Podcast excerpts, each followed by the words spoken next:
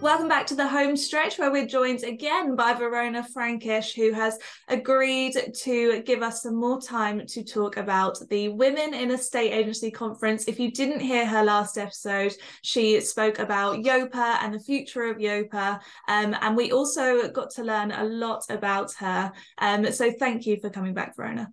You're welcome. Thank you for having me. So, the Women in Estate Agency Conference, I couldn't avoid it on social media on the week that it was on. Everyone was talking about it. There were so many photos, so much inspirational content coming from it. So I just want to know from you, sum it up quickly. How did it feel for you? Honestly, Holly, it was incredible. We were completely blown away by um, the feedback, by the day itself. It massively exceeded our expectations. Um, and I, I guess just to give you a little bit of a, uh, a story about the origin and, and how it came yes, about. Please.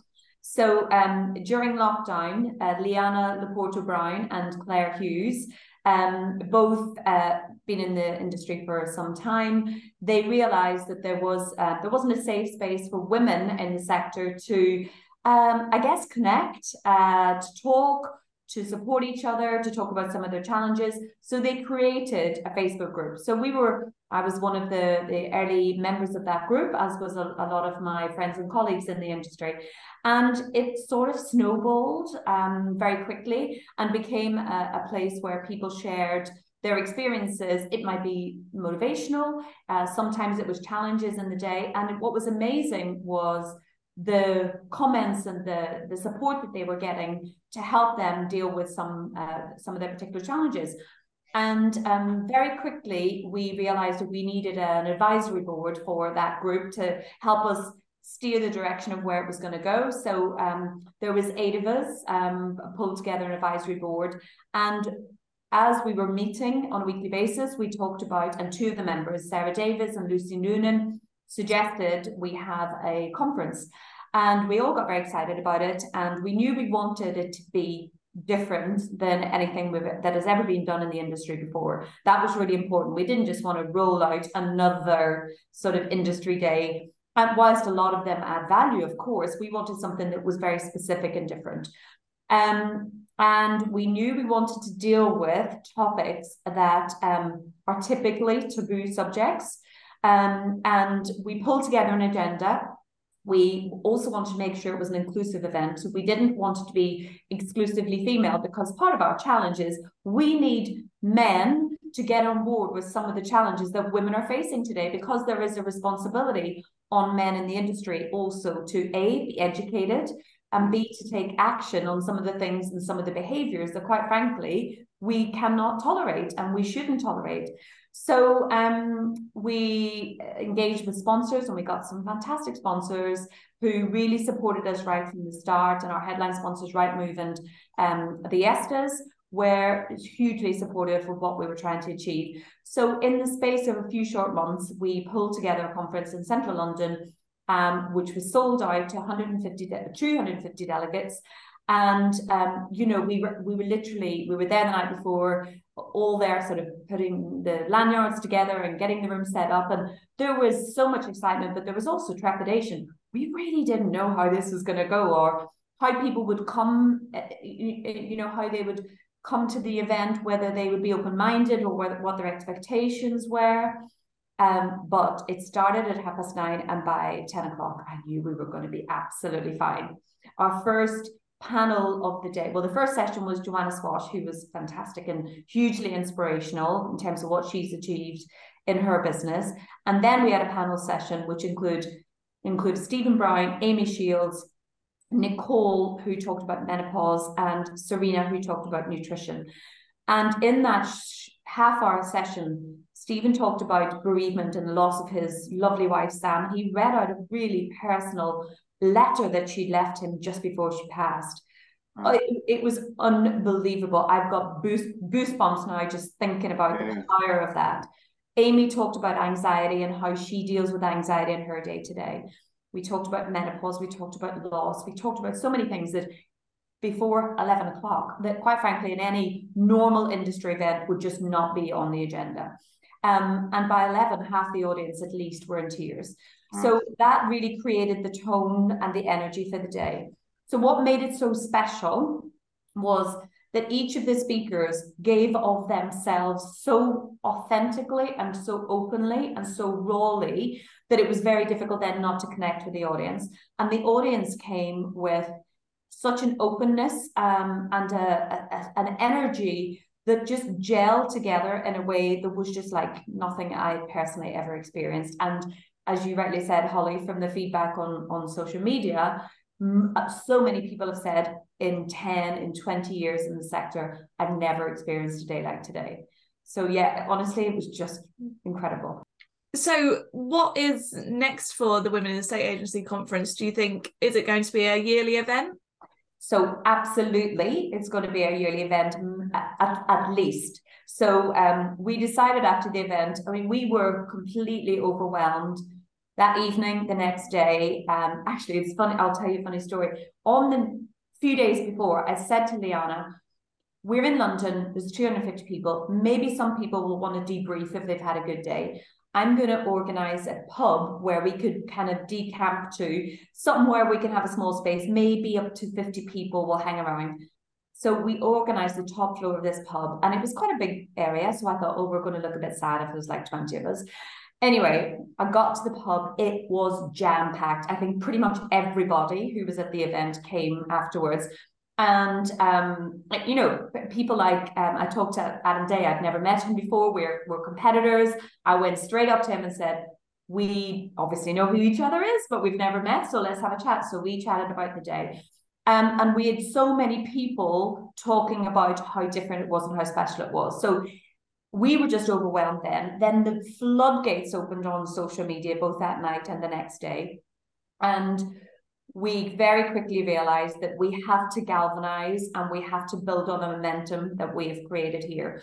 So, how do we now build on this? Because just doing an event next year feels like completely inadequate compared to where we the, the sort of feeling and the swell of emotion and the swell of support that that we've got. So, um, I mean, ideas that we've got are potential webinars to really delve deeper into some of those topics that that we touched on the day. Um, you know, I'll give you an example. Clare Yates later on in the day yeah. spoke about her experience of being raped in uh, the her work environment and having the bravery and the courage to to sit on a stage in front of hundreds of people to talk about that we i don't know how she did it i honestly don't know how she did it so what we know from that experience, she's had so many people come to her ex- expressing their concern about situations that they've also dealt with.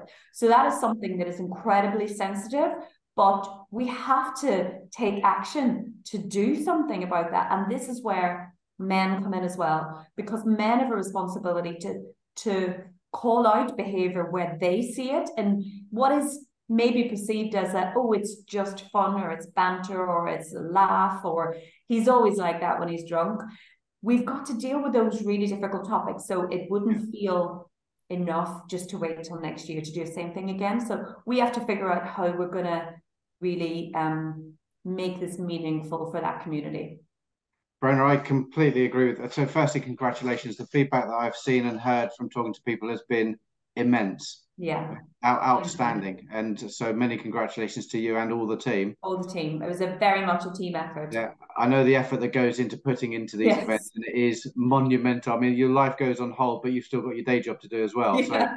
So, um, so it, it's huge. And, and, as a father of two daughters, and they're in, um, one's a nuclear weapons specialist and the other oh, one wow. in, Go in, her. Brilliant. Yeah, crime, crime, um, financial crime they face stereotype and prejudice every single day, and um, and it's just not right. Uh, how do we get to a position, eh, firstly as an industry, but then secondly as a society, where these sorts of um, conferences don't have to happen? Yeah. Because because ultimately, we want we want to train our way out of existence from this perspective, don't we? And that's the goal, right? That is the goal. I also have an 18 year old daughter, and that is absolutely the goal. And, you know, we often have this internal debate about should we even have a women in estate agency conference? Should we have a women in estate agency awards to, to, to the point about the ESTAs? Yeah. But until it's not a thing, then it has to be a thing. Yeah. And we've got to, you know, you, you're questioning about how do we do that? Honestly, it's about all the small things. It's Yeah. actually very little um, about the big things. And what I mean the small things, I mean in a meeting room, make sure that there's enough women in that meeting room to represent the views. And it's not just about women, I mean diversity of thought from right across the spectrum, you know, backgrounds, cultural viewpoints, um, religious viewpoints, sexual orientation. Have a diverse group around the table when you're making decisions about your business and give them a voice. You know, don't invite them into the room, give them a seat, and then dismiss their viewpoint. Encourage their viewpoints. It's Yeah. the little things that make a difference. completely, I, I, and I completely agree with that. How do we get women to feel empowered to actually put their head above the parapet? Because there is, because there is this stereotype of a, a meeting where it's all males is because women haven't been invited. And I speak from personal experience with a with a guild, the Guild NAC, on this. Is Yeah. that that isn't actually the case? It's not that that that hasn't happened. It's just that it is women haven't put put themselves forward in the in the scale that we want. And maybe as an entity, we need to change the rules of engagement on that, which we are looking at, interestingly. Yeah. Um, and there'll be announcements later this year where that's concerned. How do we get? Because we had uh, the same day we did not the same day, the week before, two weeks before, we did a podcast for the International Women's Day, didn't we, Holly? yes. Um, which was fantastic. And I mean, you've led that, Holly. So do you want to just talk through how that went and what, what we did with that?